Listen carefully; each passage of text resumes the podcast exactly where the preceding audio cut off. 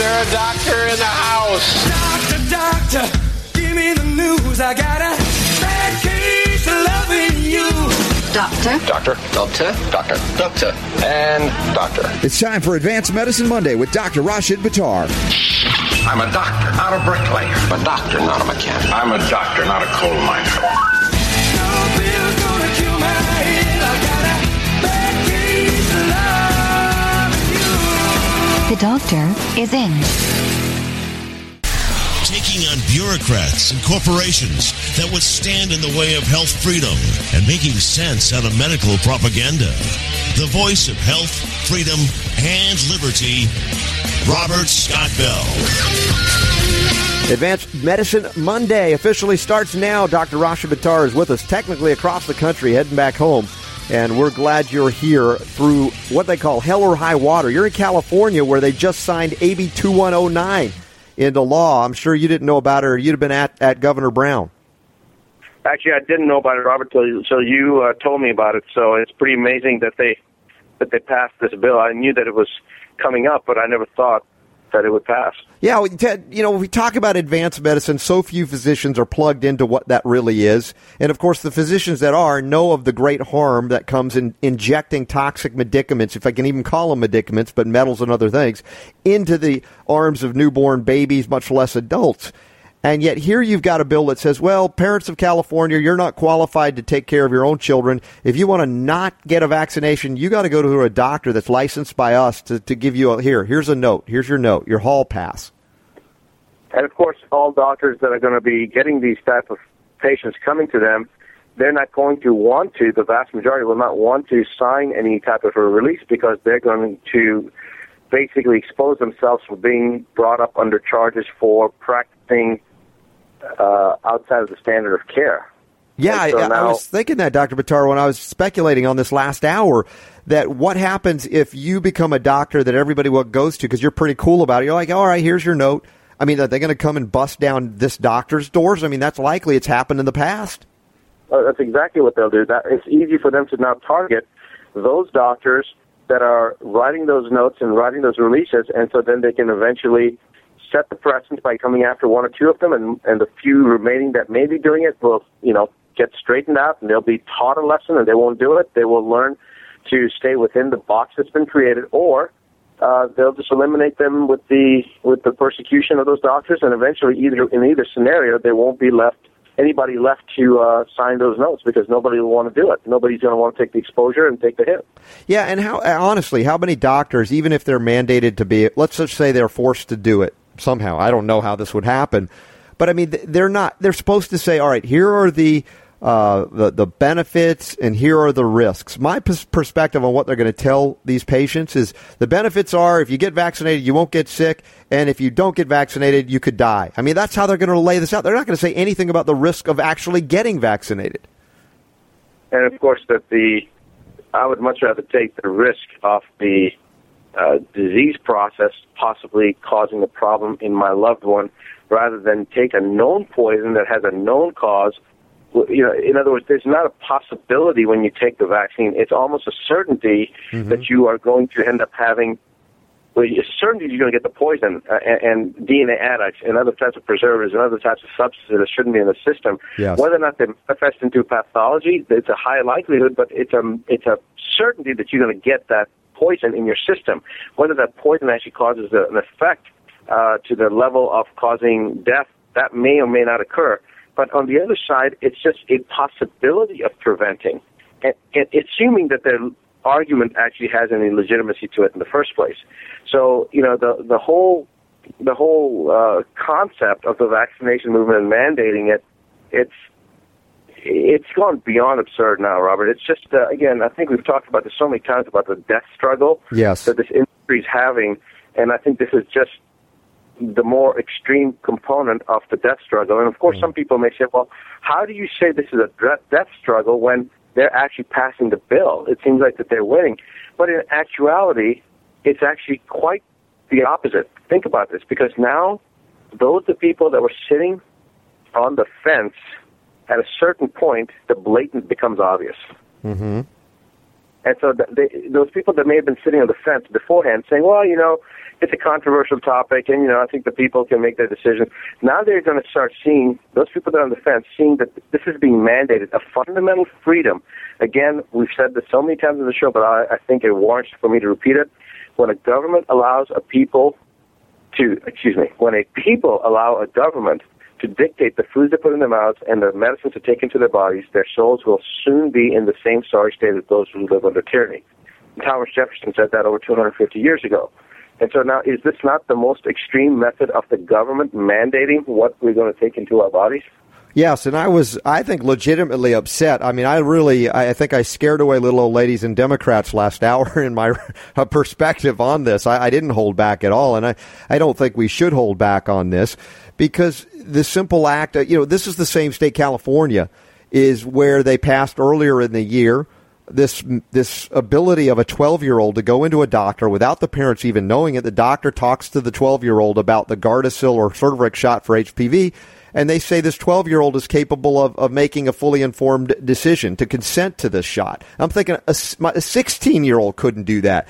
And suddenly now in California, that's all the rage. And it's like they're destroying the family, the integrity of the family to say no to this stuff. On top of it, now they're going to say you have to see the doctor for something you didn't have to before. Do they have money for it? You were in California just recently. I mean, aren't they struggling for money as a state? I think that they're the only state that has signed IOUs for debt that they owe. So I think they are. How are they going to pay for this? And that's the next phase of this. This is so stupid, this line of thinking. It's like, well, we don't want this to be a burden on the people of California. It was like, well, who's going to pay for all the extra doctor visits that you already don't have money for? Yeah. Well, here's the thing.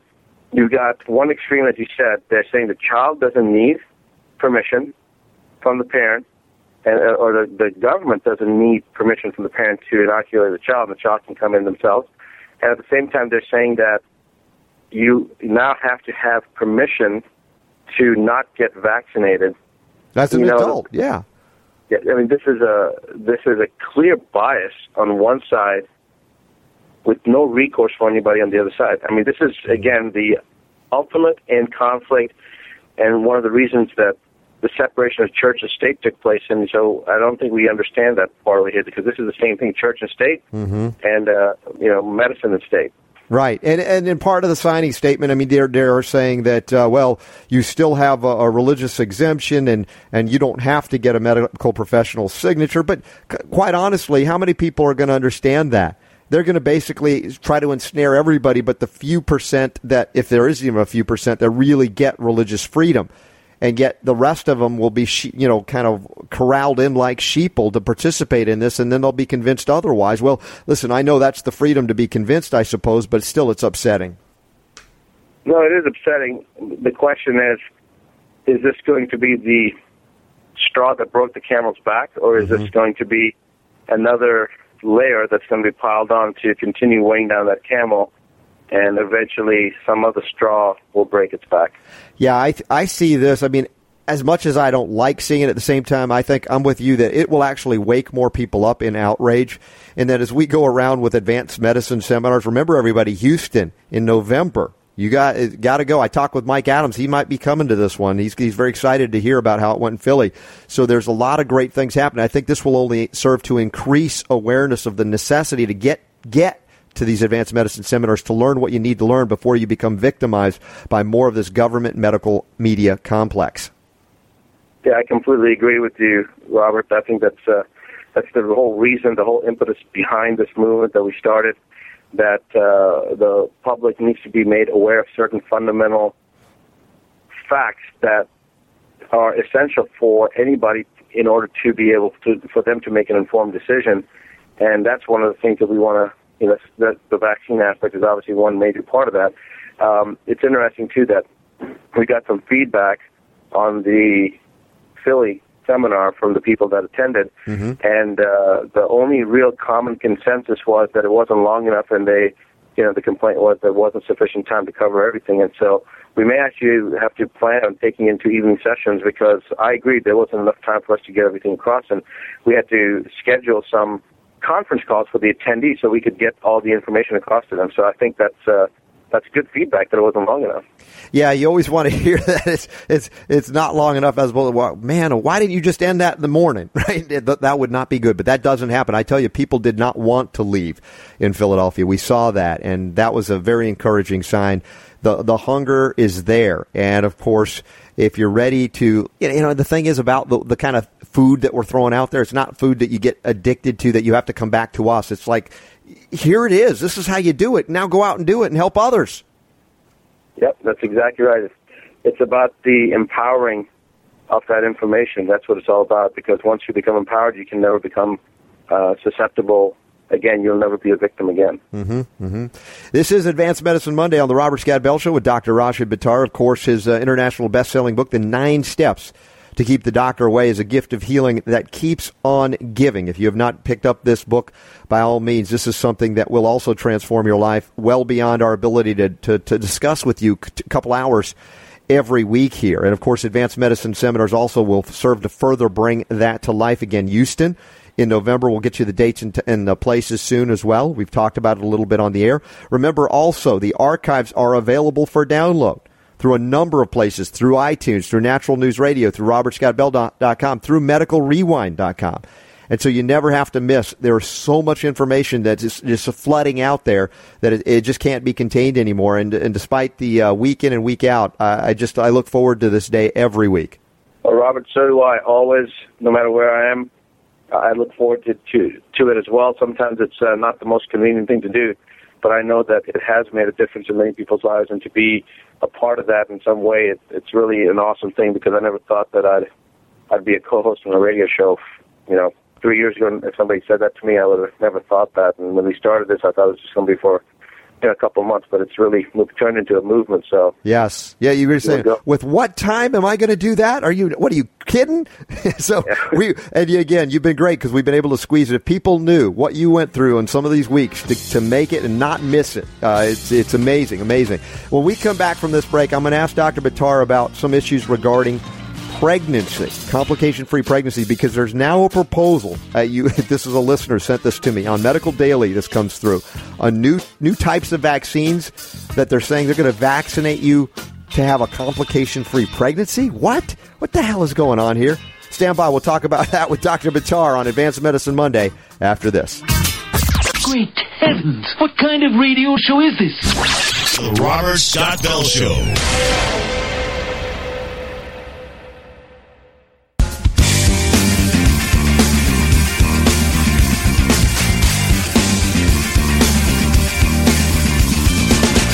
Taking on bureaucrats and corporations that would stand in the way of health freedom. Here's Robert. Advanced Medicine Monday rocks on here with Dr. Rashid Buttar. He's out and about, and we got him. And there's a new type of vaccine that they were not giving up, Dr. Buttar. Not that we would expect them to. They're just going to throw their so-called Hail Mary passes without any context of understanding what they do, or if they do, it's even worse.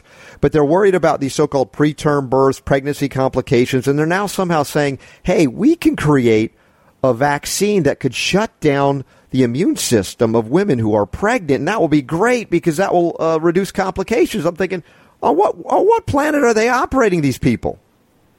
What's really exciting, though, about this, Robert, is that when you start talking about reducing complications of pregnancy and giving the person a vaccine, that would be a very, very easy thing to monitor and see actually how much increase in complications were to occur from this vaccine. In other words, it's almost an absurd statement to even make that you could have a complication-free pregnancy by giving somebody a vaccine. So let's just see. Unfortunately, there's going to be some people that are going to suffer. Yeah. But, in any kind of model that they would test this in, it would be so obvious that the entire premise is flawed, because all you're going to do, I don't even know the details, and I'm sure you don't need to know the details, that you're going to increase the complications of pregnancy if you give anybody any kind of vaccine, because it's going to have the same problems that all vaccines do. Yeah, it says, here's the quote from the article, preterm births and pregnancy complications can one day be avoided using a vaccine that, quote, turns off the mother's immune response. Now, that should frighten anybody because you don't want to have a non-immune mom-to-be. I mean, more susceptibility to all kinds of infections. I mean, that's not a good sign. They're trying to induce AIDS here. Yeah. Immune deficiency virus. Why do they call it that? Because it gets rid of the immune system. So now what are they going to do? They're going to give people something that's going to mimic HIV. It's just so absurd. And one thing that I think is important for listeners to really understand here is that when you deal with issues of cancer, for example, you cannot have cancer unless you have a compromised immune system, meaning an immune system that no longer works. And if your immune system does work, it's impossible for a person to get cancer. Now if they're trying to simulate an immune system that is no longer working, i.e. shutting down the immune system, you're essentially inducing the same environment that is what the body experiences when cancer becomes an issue. Right. Meaning that the immune system, by suppressing it, you are now allowing the perfect opportunistic scenario to occur for cancer to set up house. Mm-hmm. I covered last week, Dr. Buttar, more stories coming out, more science coming out on epigenetics. And they were talking about, wow, imagine that. We now realize that if we feed moms and dads good quality food long before they ever become pregnant, that it alters genetic expression of the offspring. That literally nutrition matters. And here they are willing to inject toxic poisons and metal, who knows what else in this thing. And they actually had the gall. They had the gall to say, we're gonna prevent type 1 diabetes where the immune system turns hostile. I'm thinking, don't they know their own vaccines are creating type 1 diabetes?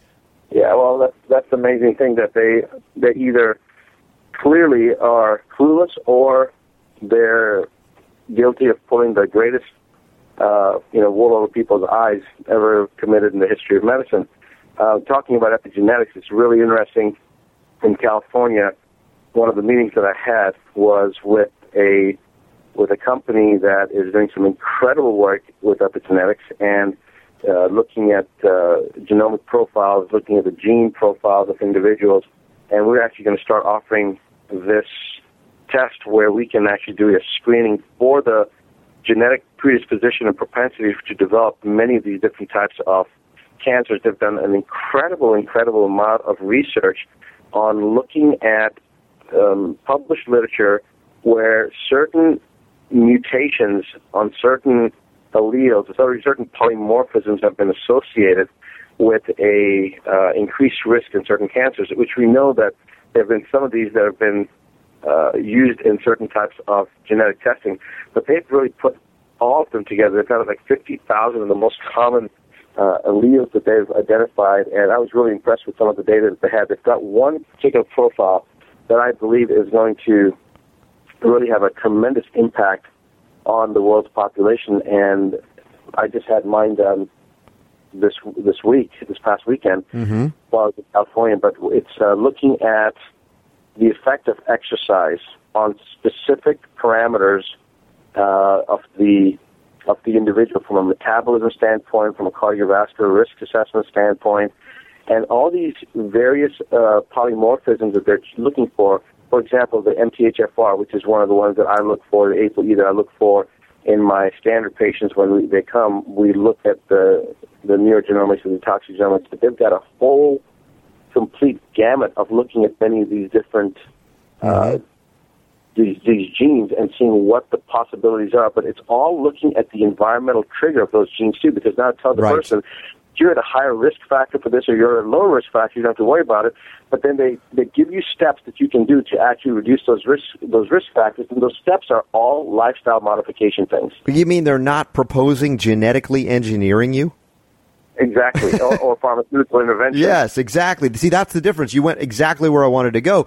That kind of testing could be looked on as, wait a second, that sounds pretty scary and suspicious, but if you use that information appropriately, what would you counsel people to do? Well, we know that these specific nutrient deficiencies will trigger that manifestation. These specific toxin proficiencies, if we can call it that, will also, let's counsel you this direction. No genetic engineering needed.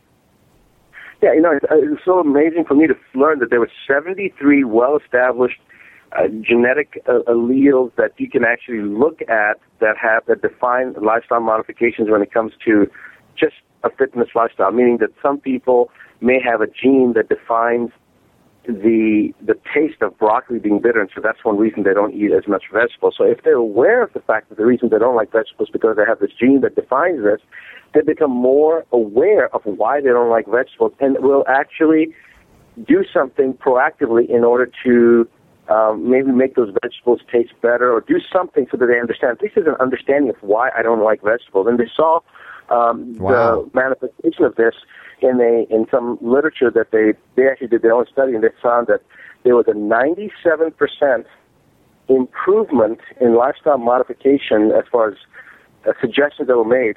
There was a 97% increase in compliance once people understood why they had a certain genetic propensity, using this broccoli as an example. And they had 100% of the people say that it made a difference as far as results in their desire to lose body fat and improve their health. That was just one of the parameters that they looked at. They actually did a study where there was a nursing association here in California where they did this study. It was two different groups. One was one had the test done, and they were implementing the lifestyle modifications as suggested by this epigenetics test, versus another one where there was no testing done. And the results were so dramatic. I mean, people were losing 30, 40 pounds more of body fat in the group that was aware of the genetics, that they stopped the study and implemented in the entire, I think it's 20,000 nursing association group, because it was that dramatic.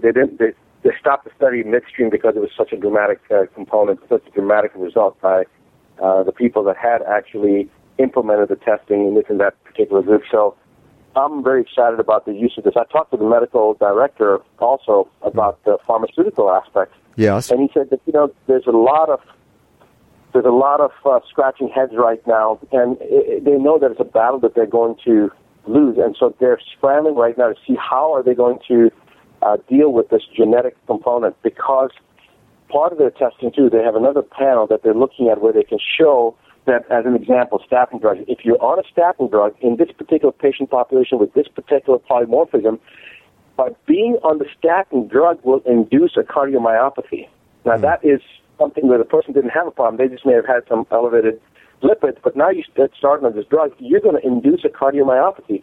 And that particular patient, it is absolutely contraindicated to be on that statin drug. So this genetic testing is going to help even the conventional doctors realize that, hey, okay, we know that statins, you and I know that statins are not a good thing, and that you should be on coenzyme Q10 if you're going to be on a statin drug. But in certain patients, and I didn't know this, I knew about the hepatocellular carcinoma and some of these other types of muscle wasting type conditions, but cardiomyopathy actually being induced by the statin drug. Yeah. Well, that's a huge iatrogenic issue. Sure, and sure. Be able to decipher this way before ever being put in that drug, and they've got many different categories of that testing. So anyway, I'm very excited about this new component, and we're going to launch this probably before the next Advanced Medicine Seminar in November. We're going to have this implemented along not only our patient population, but among our physician and healthcare provider. Very exciting. And by the way, not so we could skip over it too fast. You did mention the CoQ10 statin. If anybody out there is on a statin, I want to reiterate what Dr. Buttar says. You must, simply must,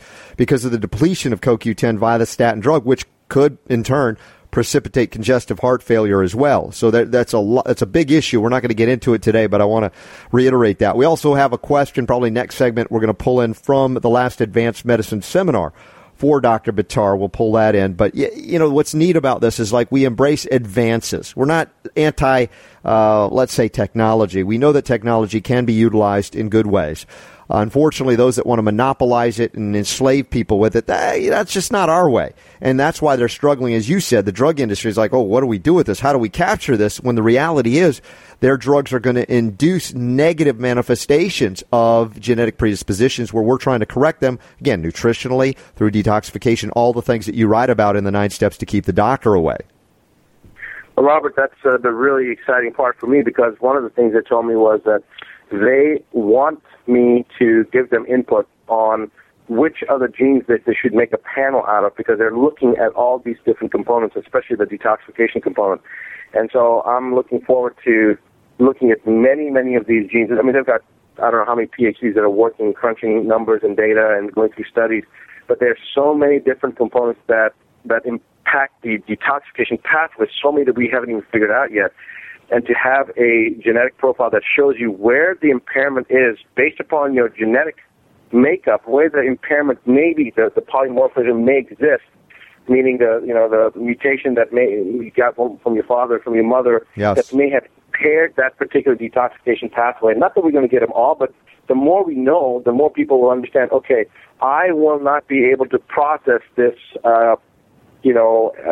vapor that's the product of combustion of fossil fuels, so I need to make sure that I'm not in that environment, or that if I am in that environment, I'm going to wear a painter's mask, or I'm going to wear some type of protective gear to allow me to ventilate with a filtered mechanism in place.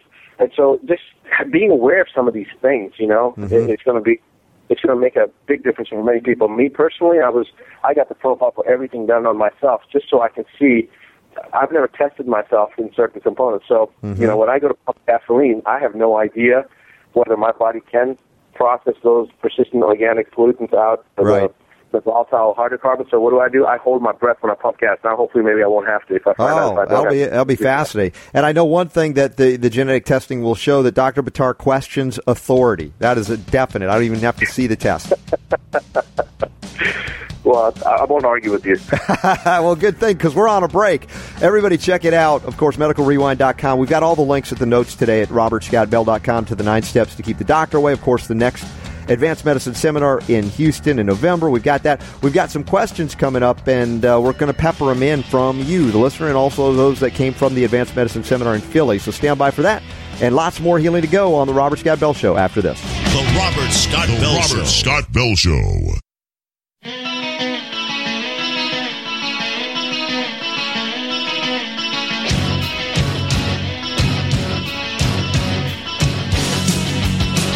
Rocking the health world through the power of radio. It's the Robert Scott Bell Show.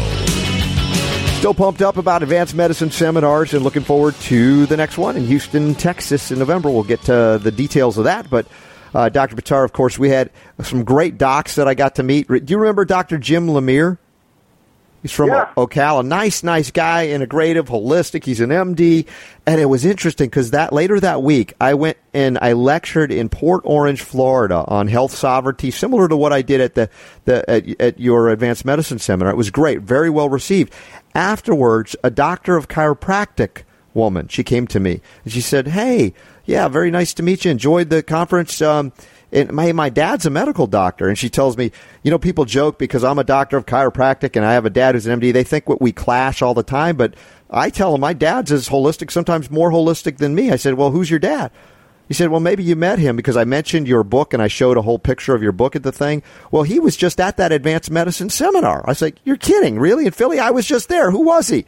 And she said, "Dr. Jim Lemire." So, oh, cool. What a small world. How cool was that? I said, "Yes, I met your dad. He was awesome and really digging it."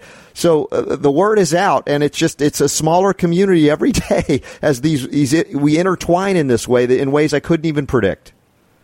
Well, it's really cool to hear that, and hopefully she'll be at the next one.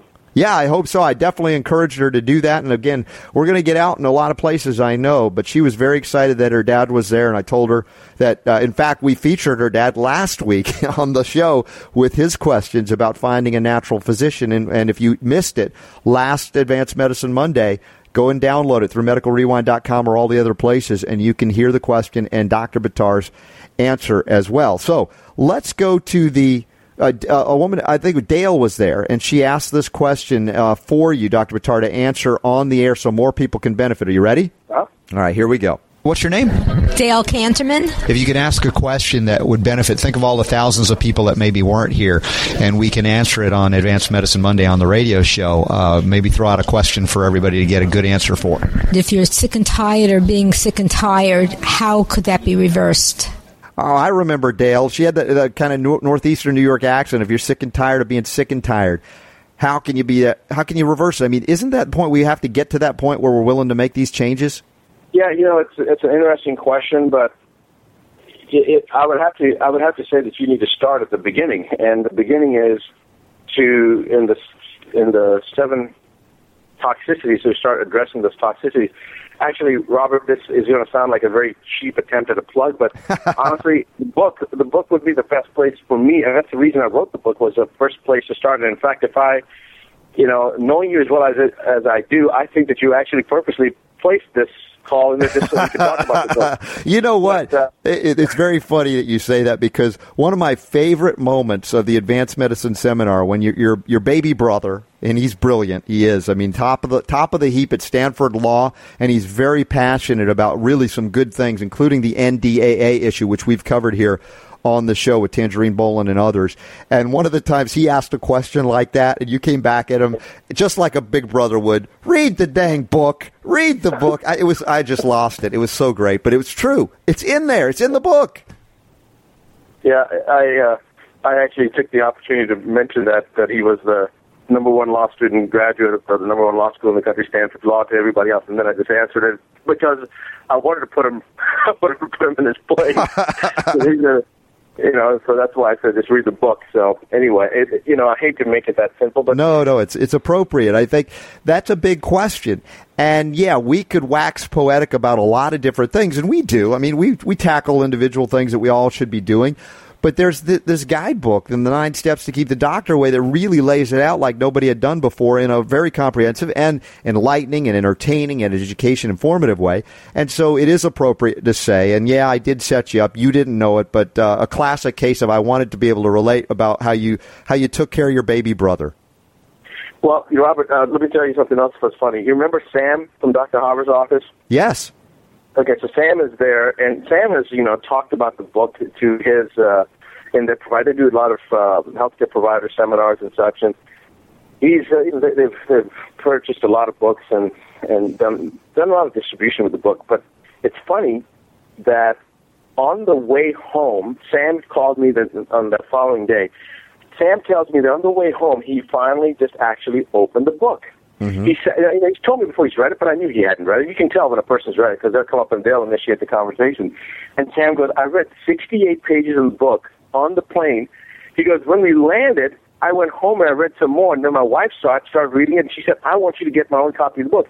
And Sam says, I remember, he's been talking to people about the book for a year and a half, but he's never read it. He goes, Rashid, that book is really good. So I was like, you little liar, I knew you hadn't read it. Oh, man. It's very funny. But look, we realize, too, there's a lot of things distracting people's attention. A lot of people capturing attention, economic challenges, hence, case in point, why I brought up the other economic absurdity to the whole vaccine law that they just passed in California. I mean, they're literally broke, and their answer to being broke is to say, hey, let's add more layers of bureaucracy in here that someone's going to have to pay for. We don't know how. I mean, it's a level of insanity I don't know that it's been reached before, or at least in a long time. It isn't just the American empire parading around the world with Louis Pasteur as its general. It's, the state of California with vaccine laws. And literally, we could be educating all of the time if we could, but we've got to sleep, although you don't sleep a lot. You keep going, but you put a lot of that effort into the book, and that's why I say, please, people, please get it, read it.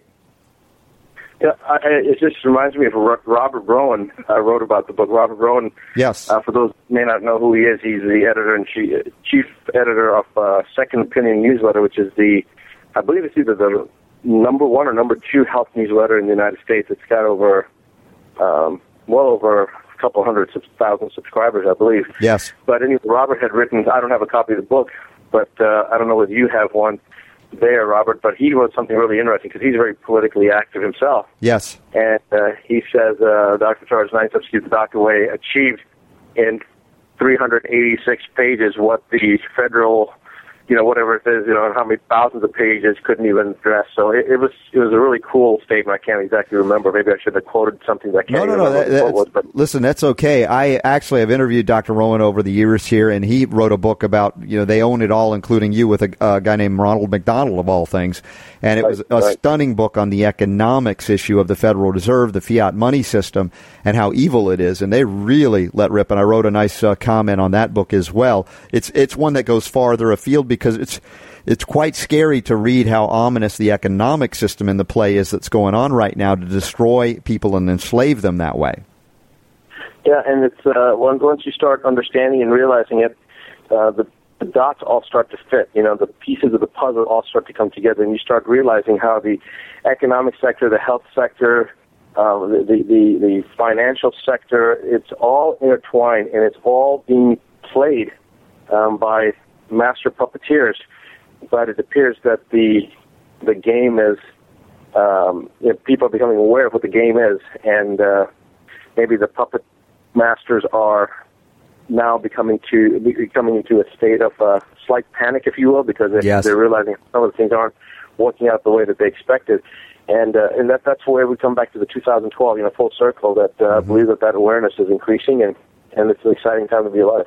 Well, it is, and in many ways we see that there may be an attempt to have some kind of scorched earth policy, as they used to call it, regarding other let's say, military scenarios, that the economic powers that be literally are just going to cut and run because they don't have any option. But the question is, will the people be ready? And this is where, when we did the Advanced Medicine Seminars, what I love so much about what was able to be discussed there, it wasn't just purely about physiology. I mean, literally, there was all aspects. When we were talking and answering on the panel, there were questions that went right into the emotional realm, the spiritual realm, and as well the economic realm. And if anybody wanted to test us to say, are you guys really doing that comprehensive thing? Yes. In fact, that's what made me even more excited about it. I knew what the potential was, but seeing it and being there really showed me that, yeah, there's nobody's going to be shorted on this. The whole thing will be delivered. Did you notice, Robert, how all the people on the panel, without, you know, not necessarily having a great deal of interaction with each other, did you notice how we tracked, how each one was tracking on the same line? It was a parallel course. There was no conflict between any of the people that were presenting. There was no, I mean, different people had different perspectives and different components to that perspective, but they were all moving in the same direction, sometimes almost the exact same direction, but in the general direction, everybody was on the same track. And that was what was exciting to me, because so many times seminars, you have people that come and presenters that come, and you have a hodgepodge of information that's disjointed, that doesn't make a lot of sense because the previous presenter's information conflicted with the next presenter's. Right. Very common, yes. And yet here we were all on parallel tracks. Everybody was on the same synonymous road. Yep, and if you'd like to experience it again, advancedmedicineseminars.com is where to check it out. Dr. Rashid Buttar will be there, and we'll talk more about that in the coming weeks. But make your plans, Houston, Texas. Stand by. We got one more segment to go. Oh, my gosh, it goes so fast when we get together for Advanced Medicine with Dr. Rashid Buttar. So we'll be right back. You're listening to The Robert Scott Bell Show.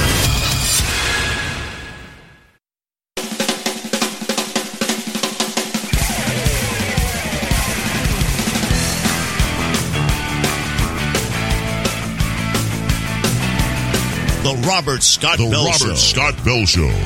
Another question from listeners here on Advanced Medicine Monday. Who better to ask with me right now, Dr. Rashid Buttar. And this one comes from Leo D. And Leo, he writes, Robert, I have lumps popping up under my skin. I was told they are fatty tumors, and the only way to remove them is to cut them out. They are on my forearm, biceps, triceps, abdomen, and thighs. Is there anything I can do to get rid of them without cutting me open? Leo asked that. So what's your perspective? I know you've seen issues like this. Right. Well, there's two different types of these fatty benign tumors. One's called a lipoma, and one's called a hyperoma, which is really a brown fat tumor, benign. Yep. And the general conventional method of treating these is really that if it's causing a pain issue or a mass effect issue, meaning that's, you know, causing compression on a nerve and it's causing irritation, right, then to have it surgically removed. And essentially it's just you just basically create an incision, and then it usually just pops out. It's almost like a capsular type issue. Think of it as a pimple, Robert. You would pop the pimple, and it kind of, the little white, right, it looks like almost a little cyst that just comes right out easily. Exactly. So that's the conventional way of treating it. I honestly don't have any other solution to that, because, you know, I've never had anybody present to me asking if that they had a problem with this. Now, in some of the cases of fibromyalgia, sometimes you'll see people that come and present with those type of tumors all over too. And generally speaking, detoxifying an individual, mm-hmm. they will see an improvement, like the people that have treated for fibromyalgia and chronic fatigue that end up having multiple lesions all over. These are different from the fibroids, and we've seen some people have some improvements, and they're not total resolution, but improvements, but of course the other symptomology improves too. So whether or not there is an association with toxicity, it's hard to really elucidate, mm-hmm. but I don't have anything else. I don't have any magic bullets that I could really throw towards that. But no, but from a homeopathic perspective, would there be some? Yeah, you actually gravitated right where we went. It's not a quick fix, but I case in point, my mother, who's now 78, I've talked about her on No Drugs. This was about 15 years ago or so. She had some of these, two of them, that were rather large on her upper back. And they, as she was getting healthier, in fact, by detoxing, changing her diet, they actually got bigger. They got worse, and they were causing her a lot of pain. And, of course, her friends were all telling her, oh, my gosh, it could be cancer. You must get it cut out. But she was under the care of my mentor in homeopathy. We work with her with remedies, including hepar sulfur, calcarea, which is the classic remedy for any kind of cyst-like expression of the skin. And as we continue to work, eventually the body pushed this stuff out through the skin, and literally chunks of hard tissue had basically consolidated. And it was so toxic. It was like the body was strengthening and said, we're going to put this right in here, and we're not going to let it back out. And the body eventually threw it out. Now, not everybody's as patient to work long-term this way. I thought, in fact, a Buick was going to drive out because the thing got so big. But she stuck it out, to her credit, and she's much healthier because of it. I think it prevented a serious cancer from happening. Well, that's really good information to know. I think that there may be some type of Indian herb that a patient of mine had mentioned to me, that they had some of these problems, and they took this herb. It was recommended to them by some shaman, Indian tribe shaman in Arizona, mm-hmm. and tried this particular herb, and they said they had great results from it, and it resolved everything within about a 3-month period. I don't know what the name of that herb was, but again, I have a feeling that it would probably have something to do with upregulating one of the pathways of detoxification, and probably enhancing the liver-kidney axis, possibly the gastrointestinal axis. But short of that, I really don't have any other. No, and we do know of, like, the Native American black salve that's been called Cansema as well. And boy, the FDA tracked people all over the world to stop that from happening, because it was literally eating the cancer. It's a vicious treatment, but at the same time, it didn't require toxic chemotherapy or radiation or even surgery in those cases, so it kind of went outside of their accepted treatment. Yeah, and that's something that a lot of people have used. It is kind of an aggressive treatment, though, because you see almost the opening that it creates. I guess it acts as an astringent and pulls the cancer cells out, or the tumor out. So I have some patients that have actually used that prior to them coming to us. And it is pretty harsh. They said it's very painful. But look, we're all about having people have the access to all of the information and substances that they want to try, rather than the other way around. That's why this is, such a growing, let's say, movement as we talk about advanced medicine, because it's not one that's restrictive. It's the one that releases all the information for the people so they can make those informed decisions. And now we're not talking about the kind in California where they say you're 12 and you can make an informed decision. Yeah, exactly. And I think the point with this black salve thing, or anything else for that matter, we're saying it's pretty harsh treatment, but when you look at it from a perspective comparing it to chemotherapy, it's not harsh at all, or radiation is not harsh at all. So it's relatively speaking, compared to the types of treatments we normally do that aren't detrimental to the human body, where you're not losing your hair, and you're not losing your platelet counts, and you're not losing your white blood cell counts. Compared to that, it's pretty harsh, but compared to our form of treatments, which is more holistic treatments, and you don't have those type of side effects, it's harsh. But compared to chemo and radiation, of course, it's not harsh at all. No, so. And what is extra not harsh is you coming to the Houston event coming up on the 16th and the 17th of November. Advanced Medicine Seminars coming to Texas.